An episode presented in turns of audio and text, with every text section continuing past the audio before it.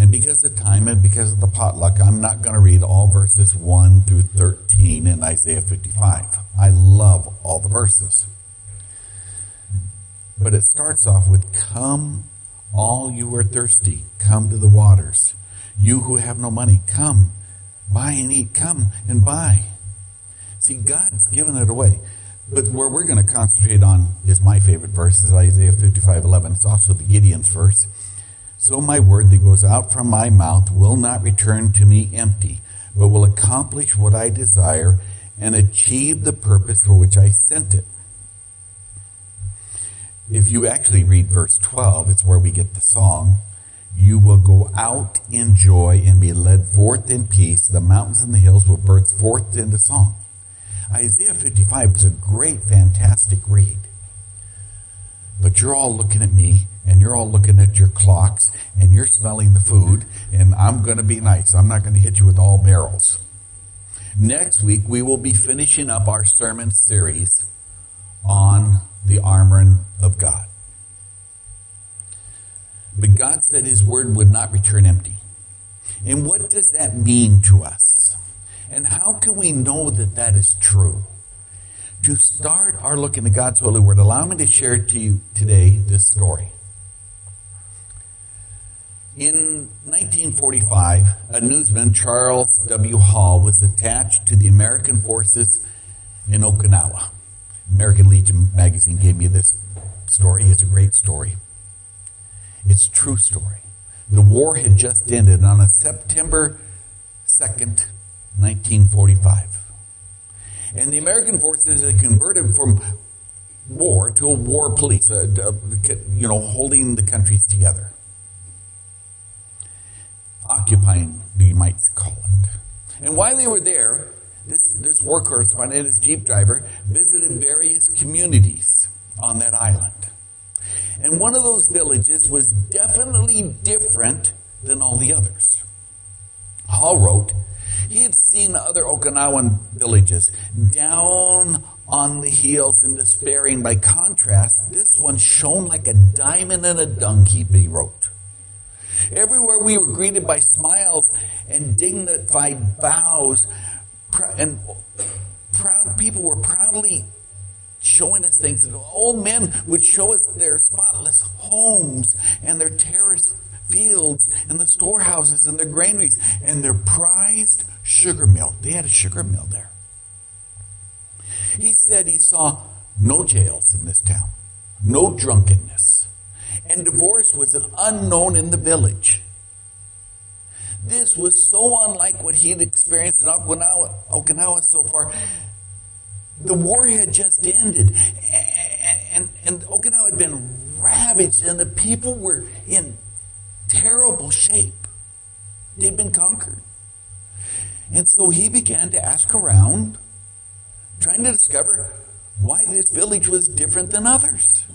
And he was told that an American missionary had come there 30 some years earlier. Come from Japan. He was in Japan. He went there, right? And, and, and, and this missionary had led two elderly townsmen to Christ.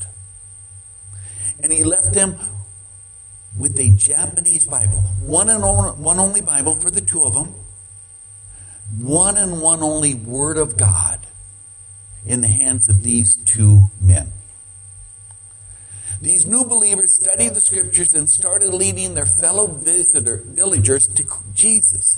And the newsman's driver, his regular driver, was amazed at the difference between the villages and all the others around it. And he remarked, so this is what comes out of one and one only Bible in the hands of a couple old guys who wanted to be like Jesus. That is the power of God's Word, our sword. Have you ever been in a conversation where the person you're talking to refers to God as the higher power? We all have. Normally, when we are in that conversation, when God is referred to as the higher power, that person we're talking to does not have a personal relationship with God. Now, I said normally. They may have a lot of head knowledge, but they have not moved that knowledge from their head to their heart. And I said normally, but it's true normally. And when you have a personal relationship, it is normal to refer to, it's not normal. With the, I'm, hello higher power. No, you refer, he becomes God. He becomes Father. He, it becomes intimate, not some higher thing. Sometimes we can, even us, we can always become flippant about how we talk about God, our Heavenly Father. In our sharing and talking about God, we can sometimes come across as not giving Him the awe and honor that He deserves. You know what I'm talking about? He be, almost becomes too familiar when we're trying to share Him with an unsaved person. In place after place, though, of God's holy word, He brings us back to that awe point in our understanding of just who He is. God is actually our higher power. In Isaiah chapter 55, you, it says you got that right. That's exactly what I am. I am higher than you, not just my power, but my ways and my thoughts. For my thoughts are not your thoughts, it says. Neither are my ways your ways, declares the Lord. For as the heavens are higher than the earth, so are my ways higher than your ways, and my thoughts than your thoughts. That's Isaiah 55, 8 and 9. So, even God's word has power. My word that goes forth from my mouth will not return to me empty, will accomplish what I desire and achieve the purpose for which I sent it. Now, just to prove a point, God does something fairly clever here. And we've talked about this before, like eight years ago. But for a little bit of review. And if you remember it from eight years ago, great. But some people here may never heard this before. And it's amazing information. I love using it on an unsaved person. Back in those days, many people worship the gods of water and sky and fertility. If you look at most all the gods, that's what they were involved in, right? And because that's what they're involved in, because they're God controlled, they're what their little g God controlled, they could not understand, so they gave it to him the power. You know, things just happen. The water, the rain. They didn't understand so they gave God. Their, the majority of pagan gods, if you study it, are involved in these three elements alone. But here in Isaiah chapter 55, God says, I will help you understand how some of the things in, these, in this world work. Isaiah 55:10, God revealed the principles of evaporation and the ecosystems and the earth processes of conserving its resources that have puzzled people for centuries. He mixed in a little science. Now, it says, the rain and the snow come down from the heavens and do not return to it without watering the earth and making it bud and flourish so that it yields seed for the sower bread for the eater. Isaac Newton in 1600 came up with the law of conservation. And he said that energy, such as the water cycle, is conserved over time. You cannot destroy it. And neither can it be created or destroyed, but it can change in form, such as water, vapor, ice. That's 1600. Now, Antonio, Antonium Lavoisier, in the 1700s, discussed the principles of evaporation in his landmark book, The Elements of Chemistry. And then Roy Chapman. Actually, I like Roy Chapman, but he really messed us up. In Roy Chapman, 1930s, he's the scientist who came up with the term ecosystem. They never thought of an ecosystem before until 1930s, and he showed the Earth's capacity for recycling everything. But everybody's they've corrupted his theories. We'll just leave it at that. All three of these scientific principles were laid out in the single, single declaration of God in cha- Isaiah chapter 55. They're all laid out there. The rain comes down from the right, and the waters the ground, but it does not disappear, it is not destroyed, it is conserved. The water evaporates, goes back up into the atmosphere, comes down on the rain again, and the rain serves a purpose and it, plant, it causes the plants to grow. It's a vital part of our ecosystem. You see, no other ancient writing ever told mankind any of this sort. But God decided to throw a little science in there for us. That's because no other ancient writing is, is scientifically accurate as the book you now hold in your hands. Even though the Bible is not a book about science, it's very scientifically accurate. The Bible is actually loaded with science and it's chock full of history if you'll just look at it. But the question remains. Why would God place this little bit of scientific gem about the evaporation system, the ecosystem, right here in the middle of this passage?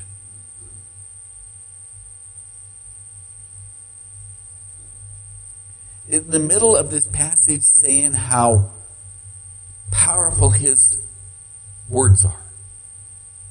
Well, it's very, um, I, I have a simple mind. It's very simple to me. You see, it's so you and I can know and we can trust His Word. When we read the words of Scripture, we can believe them. We can read about God's promises. We can, we can count on them. He tells us how to live our lives and overcome tragedies and hardships, and we can have confidence when it says it'll work. It will work. Paul wrote to Timothy and assured him all scripture is God breathed. I like that. About you? All scripture. Not just some, not just the ones you like. All scripture is God breathed. And useful for teaching and rebuking and correcting and training in righteousness, so that the man of God may be thoroughly equipped for every good work. Now, that's 2 Timothy chapter 3, verses 16, 17. It's a great one to remember. Or write down. See, everything you need for life actually is in this book. This book here has everything you need for life. God tells you this more in more than one place in this book that He has the power to change lives. The power to save people from the pit of hell. That's why the Gideons work so hard to put them out there. Then they steal them and they're happy. No otherybody else in the world's happy when something's stolen except the Gideons. All the answers you could possibly need to know are right here in this book. They're right in front of you. All you need to do is read the book. And if you read the book, you'll know how to live a successful, godly life. That's just the way God intended it. In the book of 1 Samuel, we are told First Samuel the, says the Lord continued to appear at Shiloh, and there he revealed himself to Samuel through his word. That's First Samuel chapter 3 verse 21. Now in uh, the book of Deuteronomy, God told Israel, not the nation, but the person, right? Now what I am commanding you today is not too difficult for you or beyond your reach. It is n- not up in heaven so that you have to ask, who will ascend from heaven to get it done and proclaim it so that we may obey it. It is not beyond the sea, he says. So you'll have to ask who will come from across the sea and proclaim it to us. No, my word is very near you. In your mouth. So your heart that you might obey. Now that's Deuteronomy chapter 30 verses 11 through 14. Or 15, 14. We know who God is and what He wants through the Bible. The sword you hold in your hands has the power of life within it. It has the power of life. Isaiah 55, God declares, my word will, that goes out from my mouth will not return to me empty, but will accomplish what I desire. The purpose which I sent it. Now, in Hebrews chapter 4, it says, the Word of God is a living and active. It is sharper than any double-edged sword. It penetrates, dividing the soul and spirit, joints and marrow. It judges the thoughts and attitudes of the heart. That's Hebrews chapter 4, verse 12. Now, now let me be honest with you. I don't want to hit you with both barrels, but I got to be honest here. Not everybody believes that it is living and active. And sadly, there are so many so-called churches that teach that, that it's not true. I'm here to tell you, to attest to you, that the Bible does have power to change lives. It is a living and active book able to transform others. It has the power and and it is powerful and life transforming. Let's just be honest. It doesn't you don't need a church or a preacher to give it power. The power already lies within its pages. That man who flew on the plane for six hours, he didn't have anybody there talking to him. They're all probably making fun of him but it changed his life. As God declares, my word that goes from my mouth will not return to me empty, but accomplish the purpose for which I sent it. I recently talked to a young lady that said the Bible was like all the other books, religious books. They're all filled with rules. And I, I admitted, yes, Every world religion has rules and expects us to, the followers to obey, and these rules are often designed to make us better people, to help us live better, more satisfying lives. But Christianity is different than all these other religions because of one significant truth. You see, God, even God knew that even a book filled with historical accuracies and scientific truth and helpful rules would never be enough to change our lives. Even a book filled with the power to reach in into lives and to convict us of sin and to tell us what we needed would not be able to change our lives. It'd never be quite enough. You know what I'm talking about? Any of you ever been there where it's not enough? You're sitting there reading. Oh no, none of you have ever had anything go wrong, right? And you sit there and say, I can't figure that out. Anybody ever watch your husband try to fix something with instructions? Or do they go in the trash can? See, that's why the Bible was never about just rules or regulations all the way through the Old Testament. There was a constant drumbeat of statements and prophecies declaring that someday somebody would come and heal the brokenness of our lives. Now, as we get to closing here, I want you to notice the intriguing way God said what he said in Isaiah 55. Now, hear, hear it out. Hear it all out. Let's go a little slower. So my word that goes out from my mouth will not return to me empty, but will accomplish what I desire and achieve the purpose which I sent it. I've said that quite a few times. My word. Now notice, God didn't say my book. He didn't say my scroll. He didn't say my will or my way. God said my word. Now that's interesting, at least for a preacher. Because the Gospel of John begins with this statement. In the beginning was the Word. And the Word was with God, and the Word was God. He was God in the beginning. And through him all things were made. Without him nothing was made that has been made.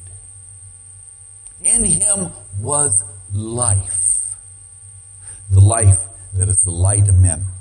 Now that is John chapter 1 verses 1 through 4 for all to read to this day. And then a few verses later in, in the book of John, John makes a dramatic statement. And the Word became flesh and dwelt among us. That's John chapter 1 verse 14. The Word that God sent was His Son. The Word was Jesus. And Jesus did not return empty but he accomplished everything the Father sent him to do.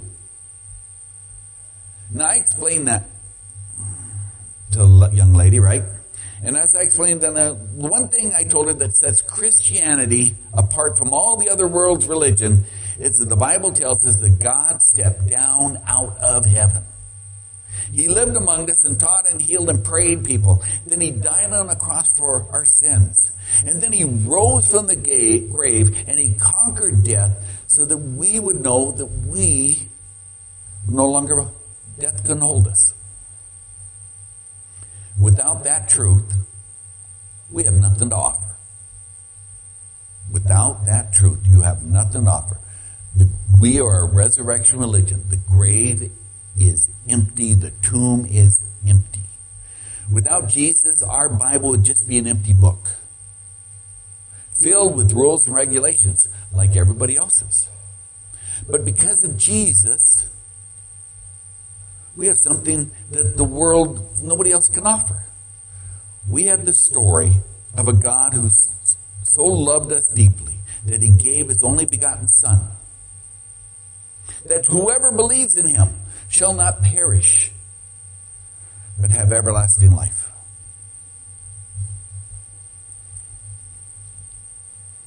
Now, next week, this week I'm going to be gone from Friday, Monday to Friday. I, I got to go Whippapee, Idaho. I'm, I do not know if I'm pronouncing that right. It's up in the panhandle, right?